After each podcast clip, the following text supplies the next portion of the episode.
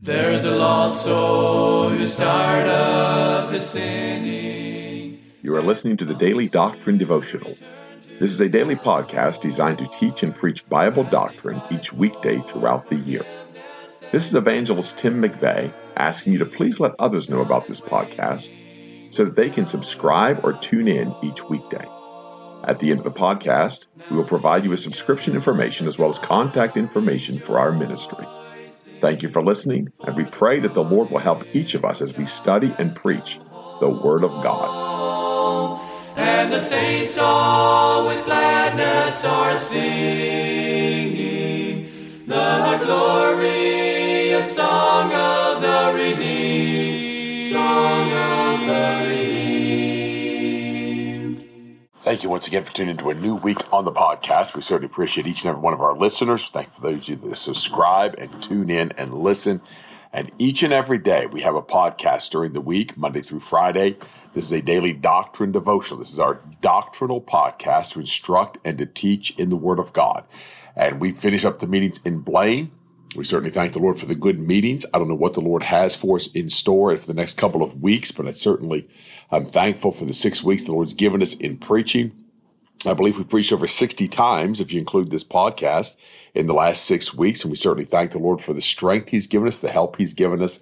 It's hard to imagine not being in the house of God tonight. But maybe the Lord will change that before uh, this airs, before this goes online. It would be a blessing. And I've been in the house of God a whole lot lately. And we certainly thank the Lord. There's no better place in the world to be than in the house of the Lord. And we certainly appreciate the goodness of the Lord. Thank the Lord for the meeting we had at our home church.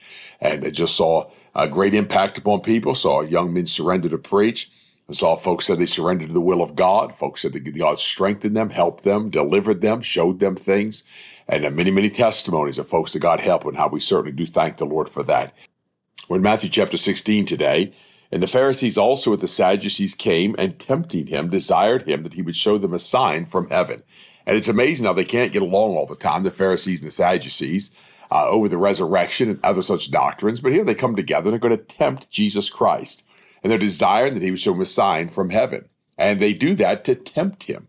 And yet they don't realize that that's what the motive of their heart to tempt him to see whether or not he really is what he said he is. And there are men that still tempt God that way. We are no longer in the days of Gideon. We don't lay out fleeces to see if God will do it. Gideon laid a fleece out to prove God, not to tempt God, and that's the difference of the heart. And he laid a fleece out to see if God would or if God wouldn't. Most people just do it to see if he's really indeed God. That's questioning. That's if thou be the Christ. That's not faith, and what's not a faith is sin. So they've come to him in sin. They've come to him tempting him. They've come to him in unbelief. They do not believe the word of God. They do not believe that he is Jesus Christ, the Son of God. And that's why they're going to tempt him. And this is what they tempt him with. They would show him a sign from heaven. He answered and said unto them, When it is evening, you say it will be fair weather, for the sky is red. And in the morning there'll be foul weather today, for the sky is red and lowering. O ye hypocrites, you can discern the face of the sky, but can you not discern the signs of the times? And so they look at the sky and they can discern these things. They look at natural things and they can discern things. But when it comes to the matters of faith, they have no discernment. They cannot discern the sign of the times. And that hasn't changed today. This folks still can't discern the sign of the times. We are in the days of Noah. And only the Lord knows how long it'll be before Jesus Christ comes back. His podcast may not air on the ears of believers. It may fall on deaf ears because Jesus Christ has already returned. That's just a reality that we believe. I believe that as much as I'm sitting in this chair today recording this. And the reality is that Jesus Christ could return today. His return is certainly imminent. I've discerned that through the times. I've discerned that. And we need to understand the times. We understand the days we're in. The practice of religion does not work today. Men have seen every form, every style, every manner of religion. Most people just kind of pick and choose a type of religion, if they pick anything at all, but they've seen very little pure religion practice. They don't see the visit of the fatherless and the widowed and their affliction, uh, keeping oneself, oneself unspotted from the world. They don't see that being practiced today. And therefore, they have as a form of religion. That's what they see. That's what they're dealing with. That's why most folks have no concept uh, that the church is more than just a social event because the churches they go to are just a social event. They have no idea it's a pillar and ground of the truth. They have no idea that proclamation of the word of God is the greatest thing that can go on on any Sunday, any service in the in the world that proclamation of truth goes out and it's a wonderment and it's a glory and it's a it's a marvelous thing. They don't see that. Why? Because they have the practice of religion. And he says to them, a wicked and adulterous generation seeketh after a sign. And so again, they're tempting Jesus Christ with a sign. Show us a sign. Show us a sign. He's already showed them the signs. They have the word of God. Why do they need signs? They don't believe the word of God. And there's folks today looking for a sign. I remember the man I used to work with that he talked about when the Lord comes back and that war with the dragon in the heavens. He wanted to be on the side of the Lord because he wanted to have a sword and he wanted to help the Lord kill the enemies of God. And I thought, boy, you'd make a good Muslim too, buddy. And matter of fact, I probably told him that in those days because I remember talking with him extensively about that and just saying, you know, if you have that violence in your heart, you need to get that out of your heart. You're not here to kill, you're here to be a vessel of mercy. Why? Because Jesus Christ is a vessel of mercy. And so folks are seeking a sign. They want something more than what God has for them. They want more than the word of God. They want more than revelation of truth. And he said, There shall be no sign given unto it but the sign of the prophet Jonas. And he left them and departed. And it's interesting that he said the sign of the prophet Jonas. I've heard a lot of prophecy about Jonah, a lot of things said about Jonah. And the only prophecy that they can really grasp and understand is that, okay, he prophesied and God spared Nineveh, but then he also made a statement in there. And, you know, we can't take that as literal. You know, we have to take that as something more than literal because God did not intend that to be literal. And so, therefore, we have to typify that. We have to do it in typology. And as those of you that listen to this podcast know, this has been a battle. This is something that I have fought. This is something I know other good men who've been fighting this battle, some for many, many years. And it's the battle over the sign of the prophet Jonah. What is the sign of the prophet Jonah? And the word of God tells you so clearly that the sign of the prophet Jonah is not just about the resurrection of Jesus Christ, although it certainly is the resurrection of Jesus Christ, but it's in Jonah 2 and 1 when Jonah prayed unto the Lord his God out of the fish's belly and said, Now listen, this is not Jonah speaking here. And I know folks say it is. Yes, he's yes, he is speaking, but he's speaking by the Spirit of Christ. He's speaking of this, the sufferings of Christ, the glory that should follow. He is a prophet of God. He's speaking in the first person by the Spirit of Jesus Christ. It's one of the things we put in this ministry, one of the things we put on this podcast, and understanding that when we see that in Scripture, we look at that and see what that is. Why? Because Jonah never went to the belly of hell. And if you liken a fish's belly to hell, then you can liken anything to hell. You say, oh, we live in the hell of the ghetto. Oh, we live in a home is a literal hell. You know, oh my, you know, we had a barn burned down and oh, is this a literal hell? Oh, we live on hell on earth. My family's hell. My children are hell. Jail is hell. Prison is hell. You know, if we t- make that type of typification out of this, we can turn anything into a literal hell and therefore diminishes the flames of hell. And so he's not allegorically speaking of he is in the whale's belly and whale's belly is hell to him. No. He says, I cried by reason of mine affliction unto the Lord, and he heard me. Out of the belly of hell cried I, and thou heardest my voice. And he tells you, For thou hadst cast me into the deep, in the midst of the seas, and the floods compassed me about, all thy billows and thy waves passed over me. And I said, I am cast out of thy sight, yet I will look again toward thy holy temple. The waters compassed me about, even to the soul. That's the deep, that's the depths. The depths closed around about me, the weeds were wrapped about thy head. I went down to the bottoms of the mountains. Now, that's not a fish. Okay, people say, well, but the weeds wrapped around his head, that's the seaweed the whales eat. You know what's interesting about that? Whales don't eat seaweed. Whales eat krill. Whales eat fish. That's their diet. They don't eat seaweed. And yet people say, well, that's the seaweed in the whale's belly. That's the weeds. No, God didn't say that. God did not say it's seaweed. Why? Because he's not talking about the whale's belly now. He's talking about going into the depths. Those seas have overthrown him. Where what seas is he speaking of? Well, there's one fixed. It's called a great gulf in the Word of God. And it's when he drew him out of many waters. And he drew him out of many waters in Psalm 18. And in verse 6, I went down to the bottoms of the mountains. The earth with her bars was about me forever. Yet hast thou brought up my life from corruption, O Lord my God. When did Jonah go down into the depths of the earth where bars were around him? When the snares of death prevented him, he did not, but Jesus Christ did. And one of the thrusts of our ministry has been trying to deal with this with people. Yet the great, great anger that people uh, show over this, the great frustration they show over this, the breaking of fellowship over these verses, And we've had several in the last five years, numerous churches, numerous individuals, including evangelists and pastors, missionaries. They'll break fellowship over this doctrine, fellowship over this verses, but this is what they'll continually say. Psalm 16 and verse 10, for thou wilt not leave my soul in hell. They say that is the grave.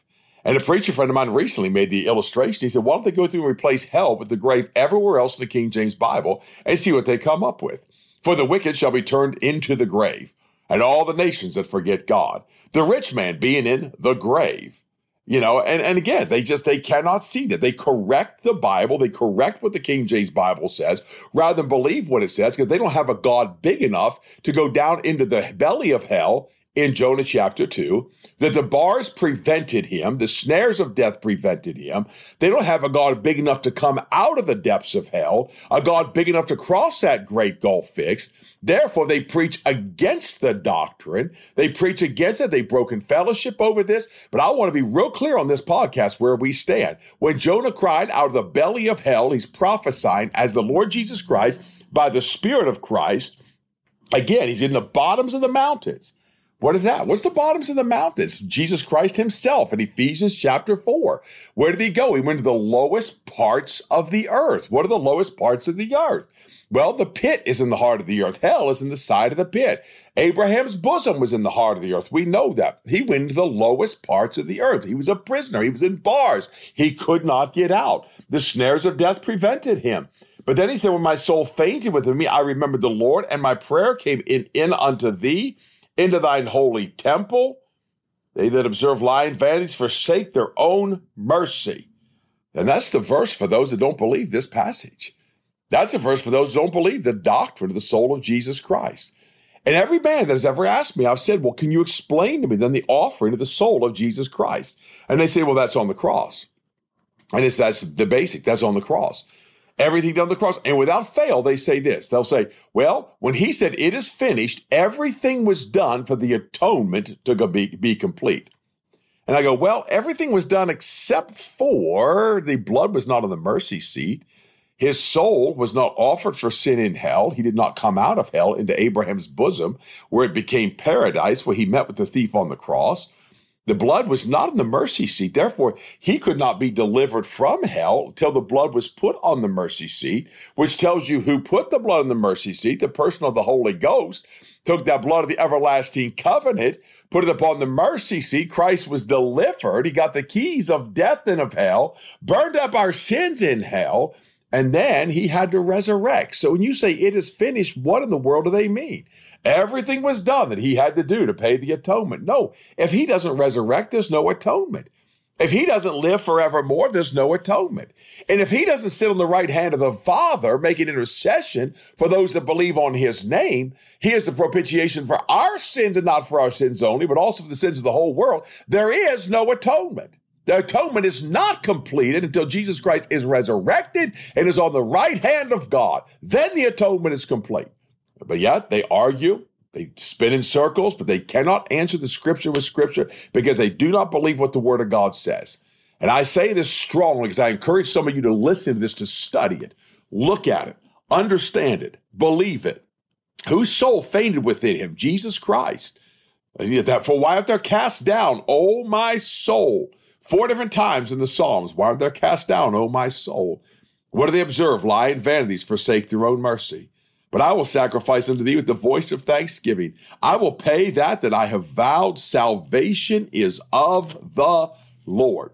And if you think that's just Jonah talking about Jonah, I strongly recommend you look at Psalm 16, Psalm 18, Psalm 36, Psalm 34, and look at those. And then when you're done, go to Psalm 116 and see if you still think that's Jonah speaking by himself. Why is he called a prophet of God? Because he was speaking by the Spirit of Christ, according to 1 Peter 1.11, and he was prophesying by the Spirit of Christ of the sufferings of Christ and then the deliverance of Christ, which is the glory that should follow. Therefore, they're not seeking the signs that they're looking that they need to see. The only sign given them is the sign of the prophet Jonas. What is that sign? Jesus Christ is going to suffer. Jesus Christ is going to pay our penalty. Jesus Christ, his soul is going to be offered for sins, resurrected, and that you and I might know him through that offering. That's the sign of the prophet Jonah. They're looking for every sign but that sign. They're looking for signs. They're looking for wonders. They're looking for vanities. And then he said, when his disciples would come to the other side, they had forgotten to take bread. Lord willing, tomorrow we'll begin there in verse 6 and deal with the leaven of the scribes and of the Pharisees, the Sadducees, all of those that have risen up against Jesus Christ. Have a great day. There's a lost soul who's tired of his sinning, and he longs to return to the Lord as he cries for forgiveness and mercy. God is waiting. You have been listening to the Daily Doctrine Podcast with evangelist Tim McVeigh. For correspondence, please contact us through our website andsomeevangelists.com and use the contact form to connect with us.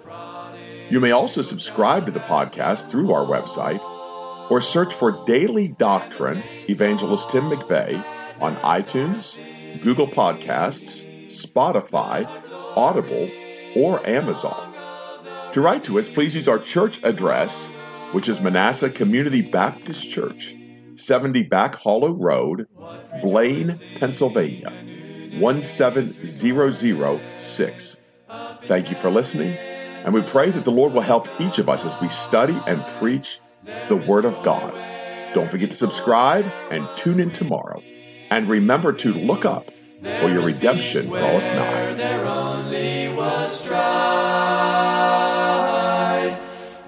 The angels of God are rejoicing,